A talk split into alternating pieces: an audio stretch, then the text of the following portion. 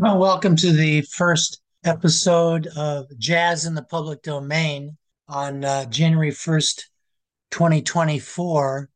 The recordings of 1923 entered the public domain in 1923 was a particularly significant year of great recordings, and uh, we get to listen to those. So, this episode, we uh, start with Bessie Smith, and we go on to uh, King Oliver, and we wrap it up with Jelly Roll Morton, all of whom uh, discovered the recording studio in 1923, a, uh, signal year. Um, we're going to be sampling the recordings as collected by David W. Niven, and uh, his collection he put on tape, and he uh, gave some commentary for each of his records. These were his records that he collected from the 1920s himself. He started his collection in 1925. Put these on tape. And the thing about David W. Niven, I'm going to read to you from his memoir, is an introduction to these tape and the collection. And the collection is uh, located on the Internet Archive. So he said, My 20 year old cousin introduced me to jazz when I was 10. It was a 10 inch, 78 RPM OKeh recording of My Heart, made in Chicago on November 12, 1925, by Louis Armstrong's Hot Five, with Kid Ory at trombone, Johnny Dodds clarinet, Lil Armstrong piano, and Johnny St. Cyr banjo. On the reverse was cornet chop Suey. My hip cousin then advised me to get some recordings by another cornetist, Bix Beiderbecke, who started recording for OKeh the same year, 1925. I dug again into my newspaper route money, 35 cents, and bought the October 5th, 1927 recording of All the Jazz Band Ball, rather, at the Jazz Band Ball, backed by Jazz Me Blues by Bix and his gang. Bix on cornet, Bill Rank trombone, Don Murray clarinet, Adrian Rollini bass sax, Frank Signorelli piano, and Chauncey Morehouse drums. Over the next few years, I acquired every record Bix made prior to his early death in 1931. Encouraged by my interest in jazz recordings, my cousin came up with a third suggestion for my collection Duke Ellington. One year prior to Louis's and Bix's first recording, Duke and his six piece band, the Washingtonians, with Bubber Miley cornet, Charlie Irvis trombone, Otto Hardwick sax, Fred Guy banjo, Sonny Greer drums, and Duke piano, had their initial commercial recording date in November 1924. I became the proud owner of every recording up to the start of World War II, and some 75% of his recordings until his death in 1974, some 180 hours of the recorded Duke Ellington. Throughout the 10 years prior to World War II, during my high school and college years, my 78 RPM 10 inch, followed by 33 and a third RPM LP collection, grew to the thousands. All the big names of jazz, along with lesser legends, were included.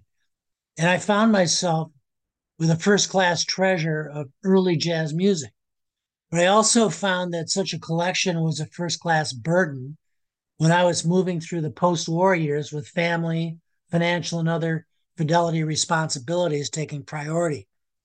I had always hoped that maybe at least one of my kids would show an interest in my collection. So I began making tapes that could include a chronological compilation of my collection, along with commentary, date and place of recording, personnel, soloists, etc. The main reason for doing this rather major project was to put my collection into some kind of compendium form that would attract my children to the music that had been of such significance in my life. My collection amounted to over 10,000 hours of tapes. No two people will agree with my selection of legends. I decided to choose from the years prior to the bebop period i.e., before Gillespie, Bird, Monk, and Miles. And the archivist's notes of Kevin J. Powers, Mr. Powers states It appears based on Mr. Niven's audio commentaries referencing certain artists still being alive at the time of the commentaries. For example, Buck Clayton, who passed away in 1991, is living, and Johnny Hodges' salary is compared to $1993.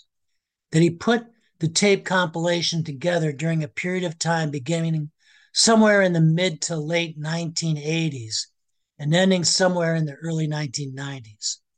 In my conversations with Mr. Niven, he has indicated that the materials in this selection of early jazz legends only represents about 40 to 50% of what he once had in his jazz record collection. Other legends, such as Benny Moten and many, many others, were in his collection and did not make the cut for these tapes. So we're going to listen to three recordings of Bessie Smith's in 1923, and as introduced by David W. Niven on his recordings. Bessie Smith was known as the Queen of the Blues. Bessie was a queen, said Ruby Walker, her niece. I mean, the people looked up to her and worshipped her like she was a queen. You know, she would walk into a room or out on a stage, and people couldn't help but notice her. She was that kind of woman, a strong, beautiful woman with a personality as big as a house. No hanging around in the corner, not Bessie. She'd let you know she was there, and she didn't have to open her mouth to do it. Frank Schiffman, who owned Harlem's Lafayette and Apollo theaters when Bessie was a headliner there, said, I don't ever remember any artist in my long, long years who could evoke the response from her listeners that Bessie Smith did.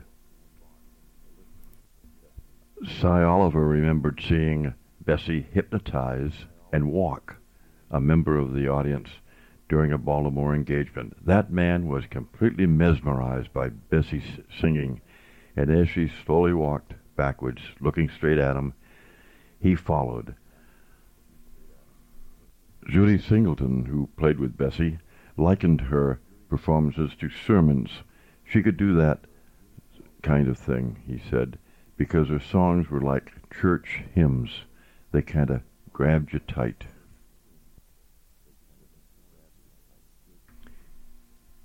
Bessie's absorbing style influenced generations of vocalists that followed, from Billie Holiday to Janis Joplin.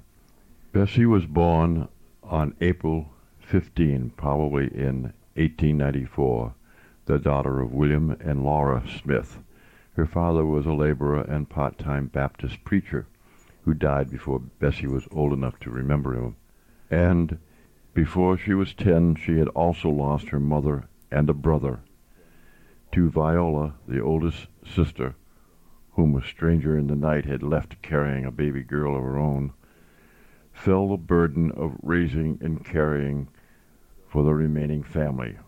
Their home was a one-room wooden shack on Charles Street in the Blue Goose Hollow section of Chattanooga, Tennessee. Bessie would later describe it as a ramshackled cabin where rats outnumbered the Smith family. Bitter and old beyond her years, Viola worked hard, taking in laundry, which she boiled atop an outdoor coal stove, and when she wasn't washing, she was cooking. Clarence the oldest male member of the family, did his best to help by taking whatever odd jobs he could find, but he had the not uncommon urge to explore the world beyond Chattanooga. In 1904, when a small traveling troupe came to town and presented Clarence with his first opportunity to leave home, he seized it. Always the clown, Clarence had long shown an interest in theater, and his enthusiasm had rubbed off on Bessie, who was only nine when she entered the Ivory Theater's weekly amateur contest. Seeing her favorite brother leave town as master of ceremonies made her all the more determined to one day follow in his footsteps. Bessie probably wouldn't have been in the show business if it hadn't been for Clarence.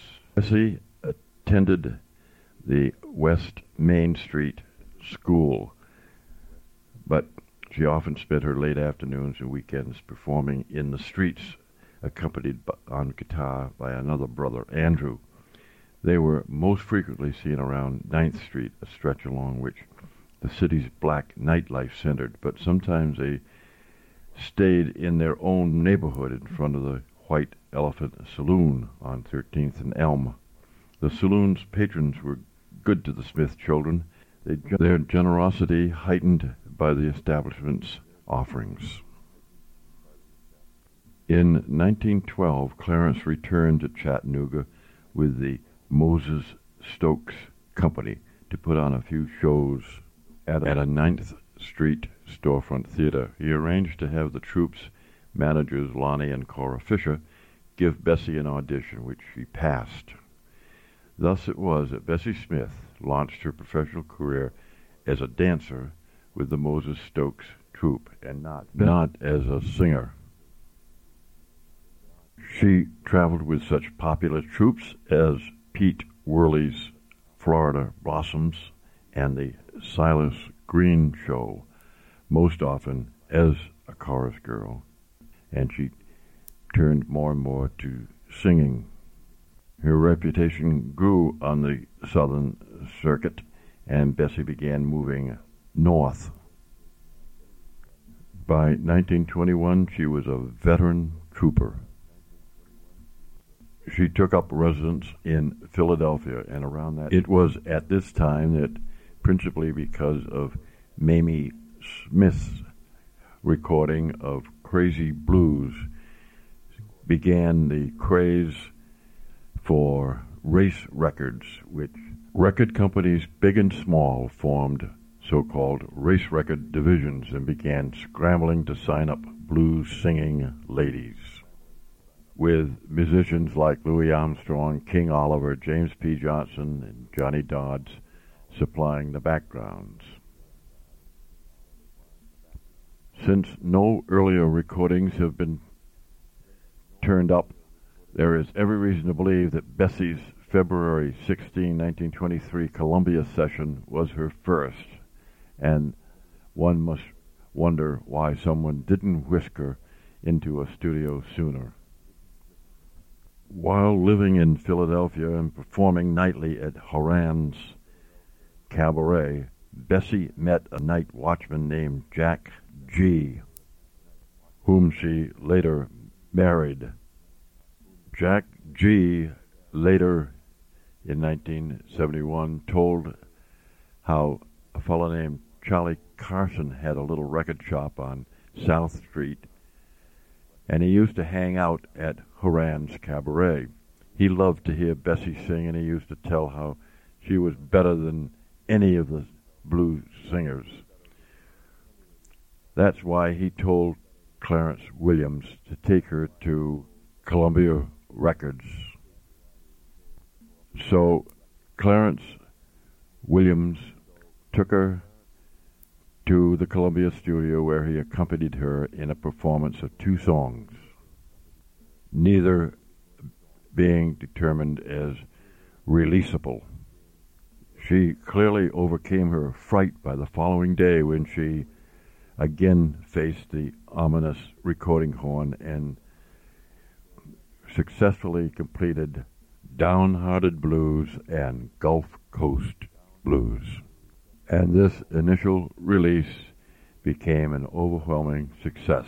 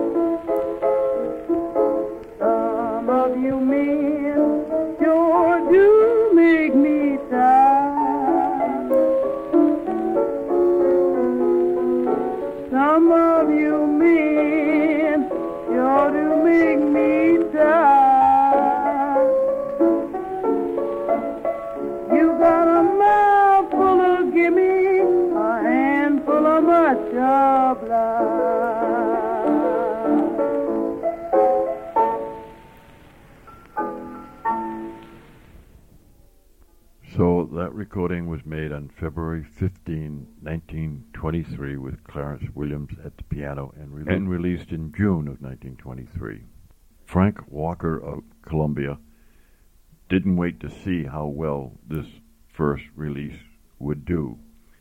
He signed Bessie to a one year contract calling for a minimum of 12 usable sides and had her back in the studio for four sessions in April. On April the 11th, 1923, Bessie recorded with her Down Home Trio Ernest Elliott, clarinet, Clarence Williams, piano, Buddy Christian, banjo. Here is Aggravatin' Papa.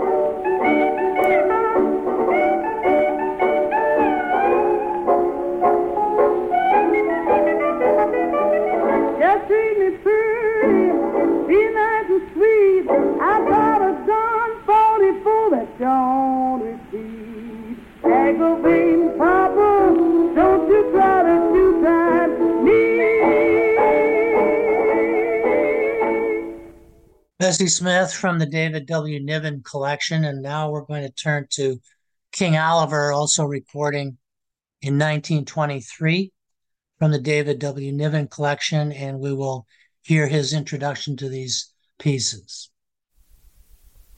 Cornetist King Oliver, May the 11th in Louisiana. His mother was a cook. Young Oliver went to New Orleans. As a result of a childhood accident, he became blind in one eye. He first took up the trombone and later the cornet and joined a brass band. And between 1912 and 1914, he was with Coron's Olympia Band. By 1915, he was the leader of his own group with Sidney Bechet on clarinet. Oliver also played with Kid Ory's group, and it was Ory who gave him the nickname of King. Louis Armstrong, 15 years younger than Oliver, became very attached to the King. Early in 1918, Oliver migrated to Chicago, and Kid Ory asked Louis Armstrong to replace him. Soon Oliver had his own band at the Royal Garden Cafe. In 1922, Oliver sent for Louis Armstrong to join his band, and it became known as the Creole Jazz Band. They were made for the Gennett label in Richmond, Indiana, which of course was the scene of so many of the early jazz recordings. The date was April the 6th, 1923. The Creole Jazz Band had King Oliver and Louis Armstrong on cornet, Henri Dutrey on trombone, Johnny Dodds clarinet, Lil Hardin piano, Bill Johnson banjo, and Baby Dodds on drums. Here is Just Gone.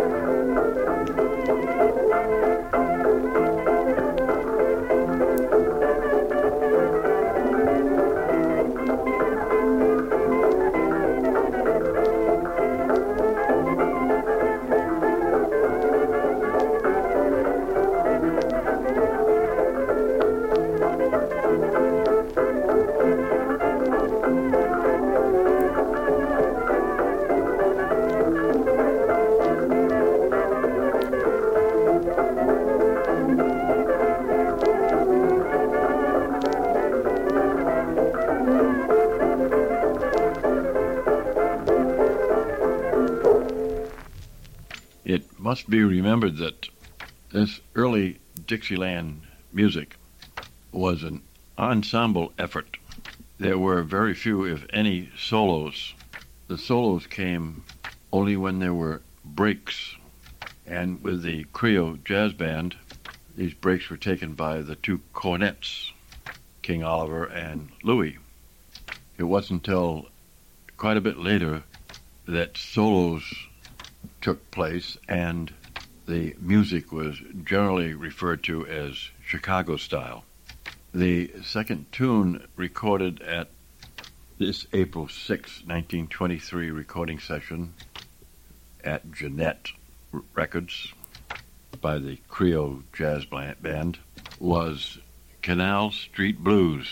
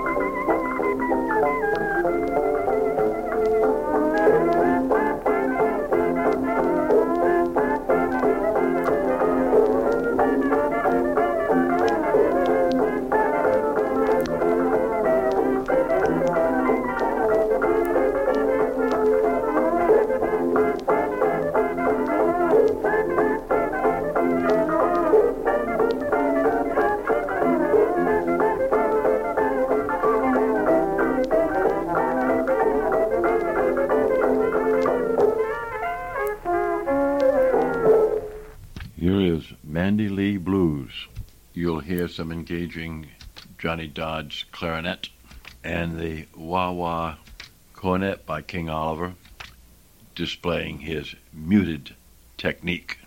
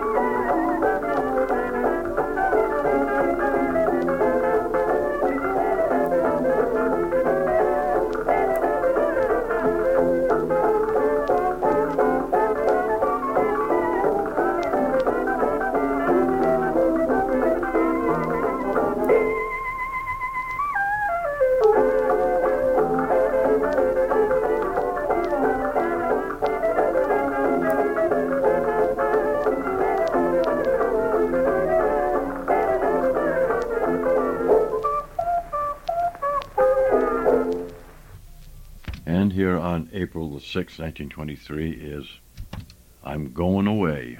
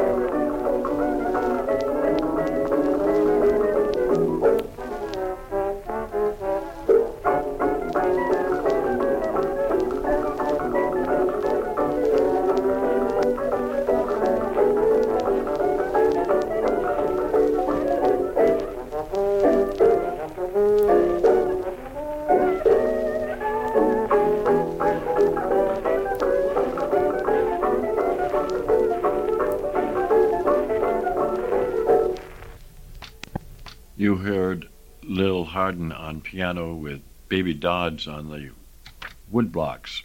The reason there was so much woodblock playing on recordings early on in the 20s was that the full drum set was not allowed into the recording studio because the recording mechanism wouldn't take the vibrations that a full set put forth. You hear a lot of choke cymbal work and woodblock work until about 1927. Next, we have King Oliver and his Creole jazz band with Chimes Blues. This is believed to be Louis Armstrong's first recorded solo.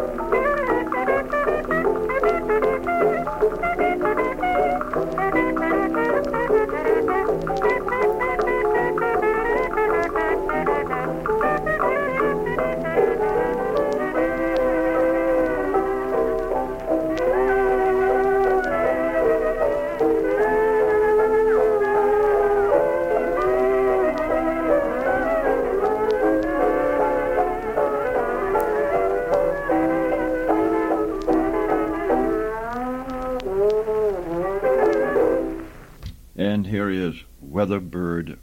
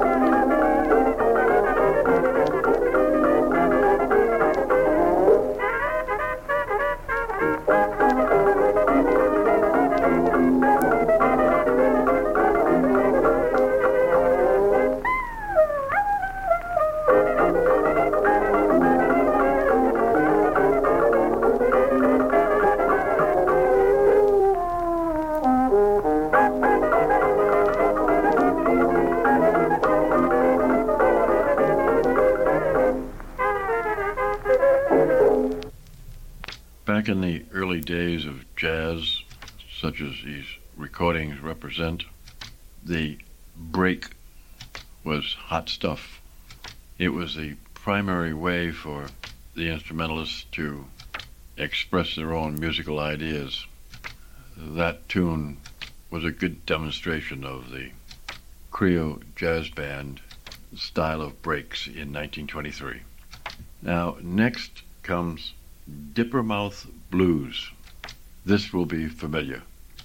It later became known as Sugarfoot Stomp and was recorded by just about every big band in the land during the 1930s.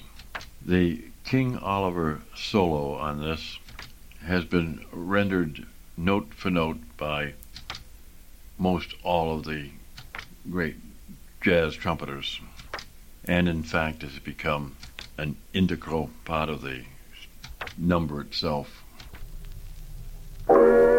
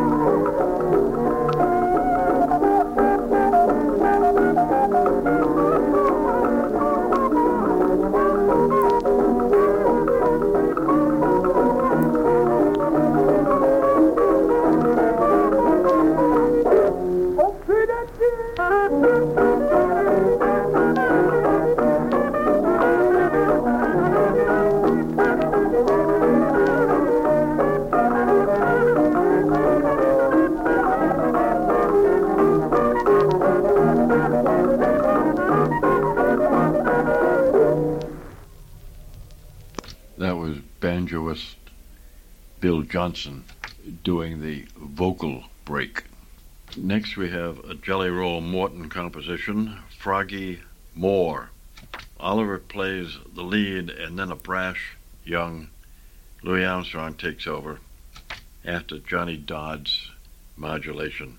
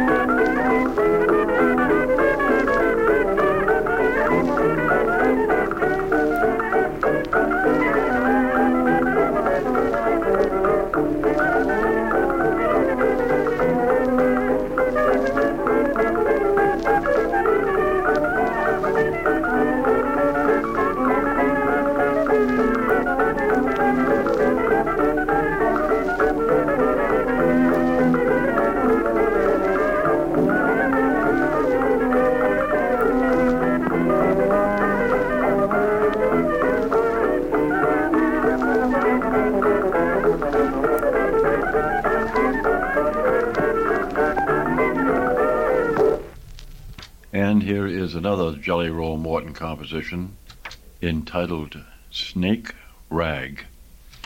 King Oliver and Louis Armstrong on cornet, Honore Dutrey on trombone, Johnny Dodds clarinet, Lil Hardin on piano, Bill Johnson banjo, and Baby Dodds on drums.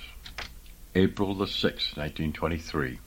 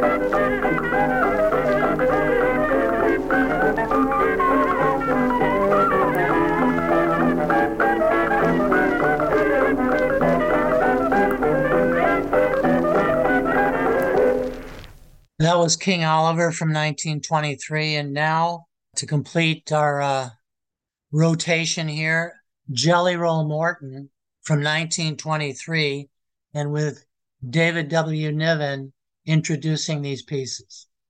A great deal has been written and said about Jelly Roll Morton, but much of it is vague, contradictory, or just plain wrong. Morton's most enthusiastic chronicler was Morton himself. He was also the least accurate. One afternoon in September 1940, Ferdinand Jelly Roll Morton attended a rehearsal in a room above a Harlem pool hall of a new band led by Hot Lips Page. Big bands were in style, and the occasion attracted a number of outsiders, including some reporters. Morton, a habitué of the downstairs pool hall, may have dropped by to hear what Page was up to, but he also loved to talk, especially about himself, and particularly to reporters.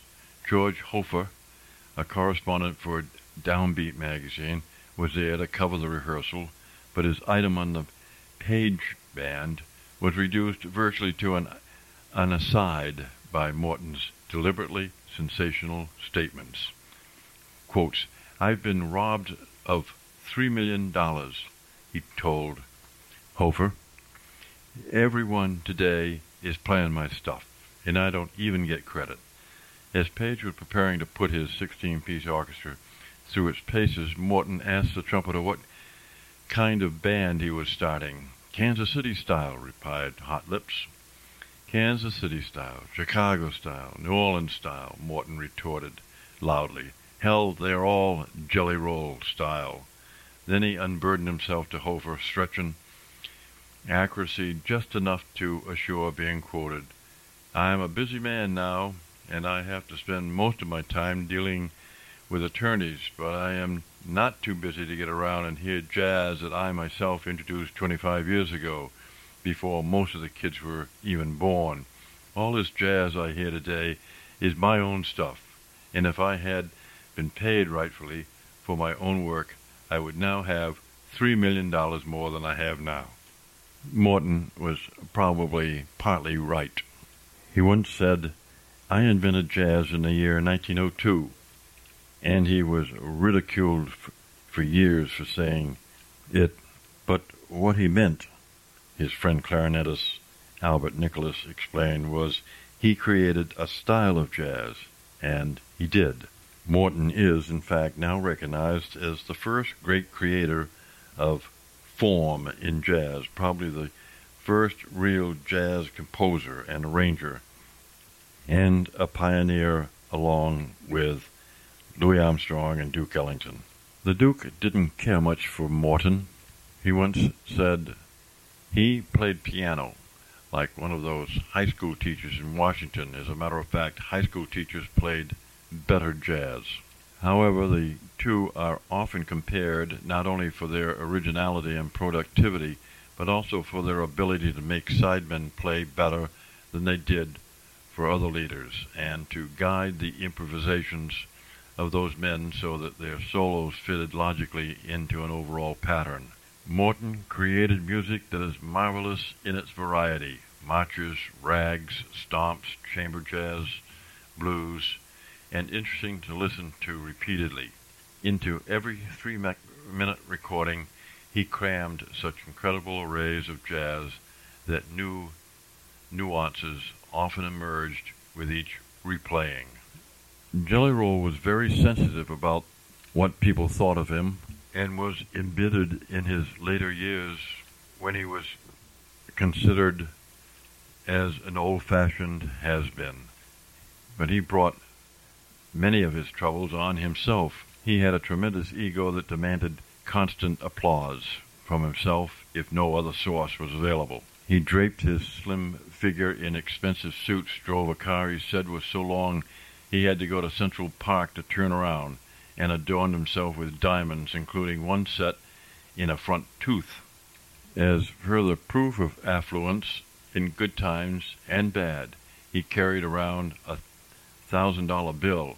If you accused Jelly of being broke, saxophonist Joe Garland recalled, he would flash the G note and laugh in your face. On the other hand, trombonist Wilbert Paris, who was a fellow lodger with him in a Harlem boarding house, found him sensitive and a gentleman.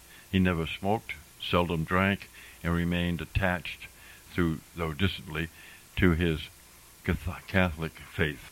Much of this exceptional man's story might have died with him had he not attracted the attention of Alan Lomax, assistant in charge of the Archive of American Folk Song at the Library of Congress. Lomax knew little of jazz, but he had heard that Morton, then playing piano in a dingy Washington, D.C. nightclub, 1938, had good stories to tell about early days in New Orleans.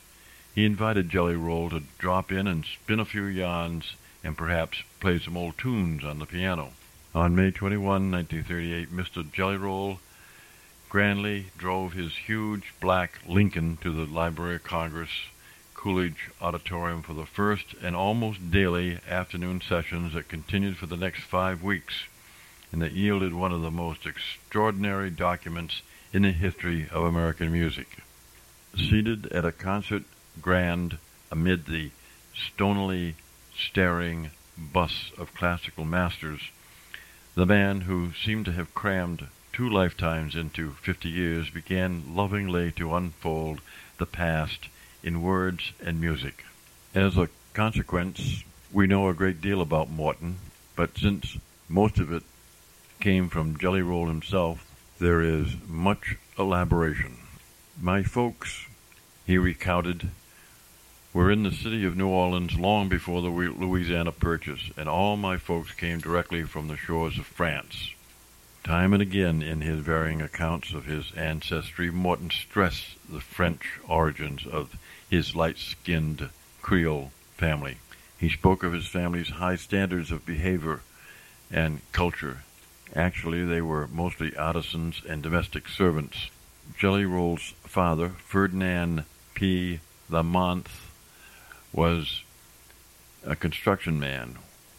He married Louise Monette, a Creole girl, so fair she could almost always pass, Morton remembered. Young Ferdy was still small when his mother, fed up with her husband's wild ways, left and took up with Willie Morton, a hotel porter, whose name the boy adopted.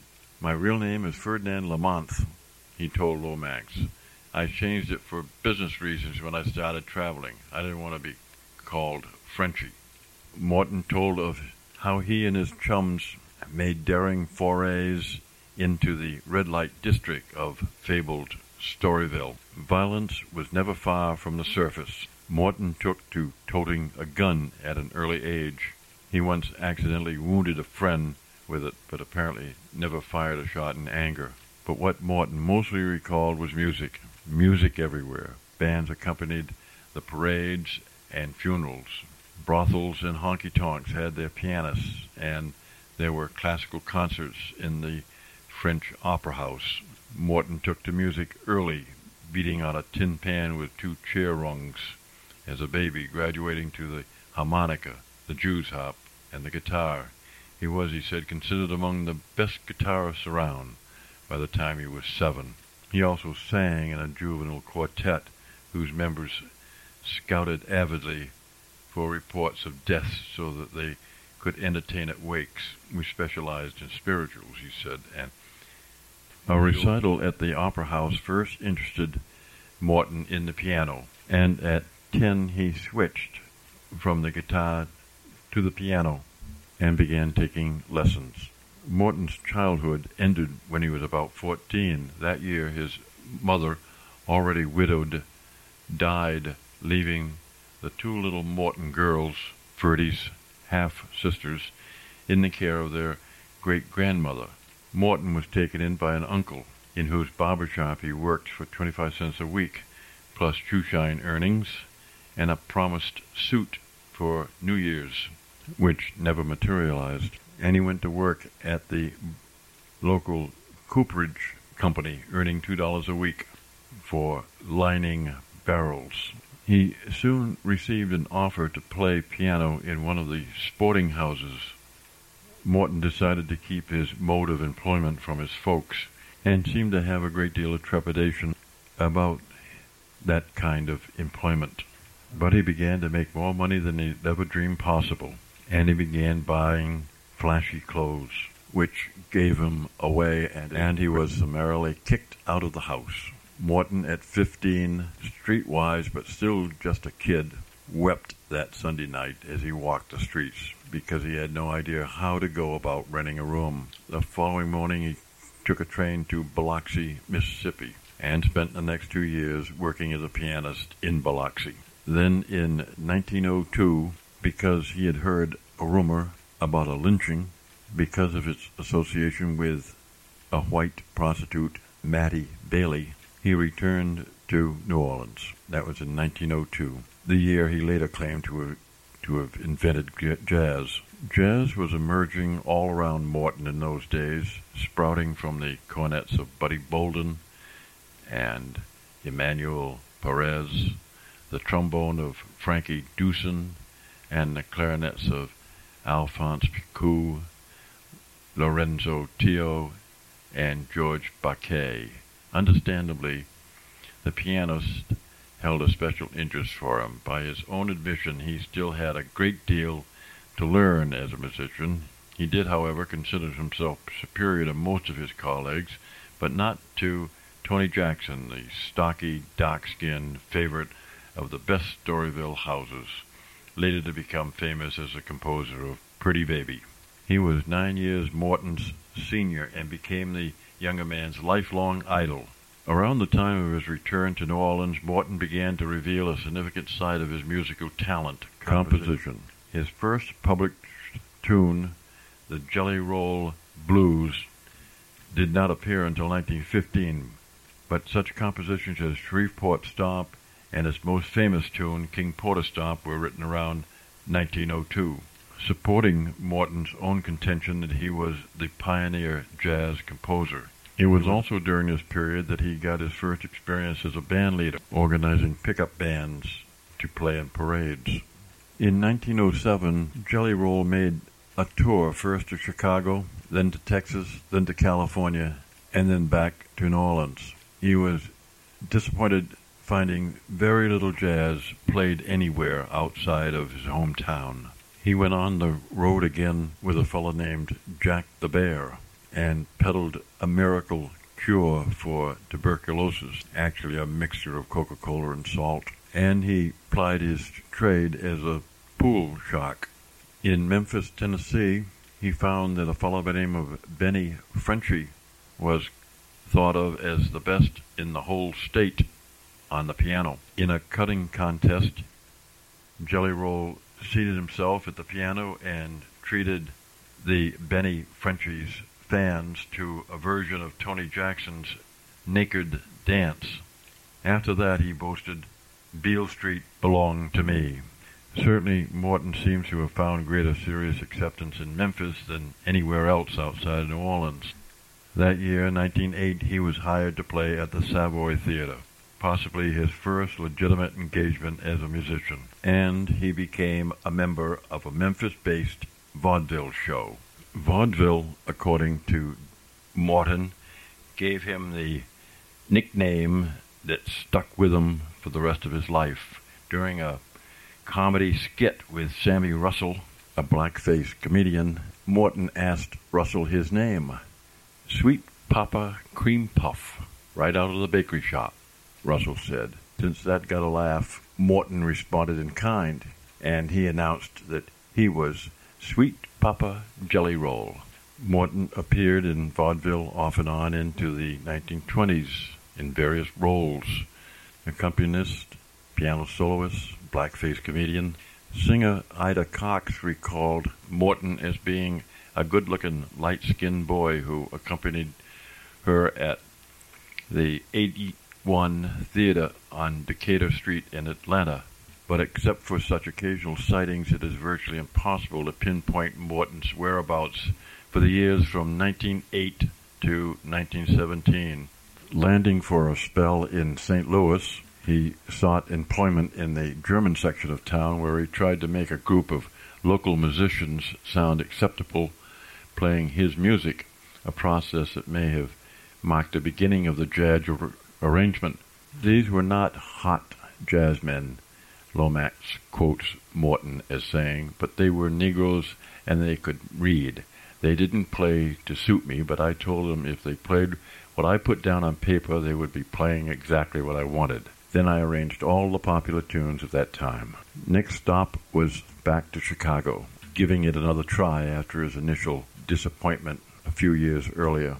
The Elite number two was a Chicago night spot. He took over the entertainment and a five piece band, and they did a capacity business. But in 1916, Morton decided to hit the road again. But he left behind some of the earliest permanent evidences of his genius, a number of piano roll recordings, including Jelly Roll Blues, which that year had become his first published tune. He accepted a job at the Cadillac Cafe in Los Angeles. After a successful turn at the Cadillac and a couple of other Los Angeles night spots, and having caught up with an old friend named Anita Gonzalez, he opened a gambling club of his own, and he and Anita's brother, banjo player Bill Johnson, decided to bring in a real New Orleans band. Cornetist Buddy Petit, trombonist Frankie Dusen, clarinetist Wade Whaley.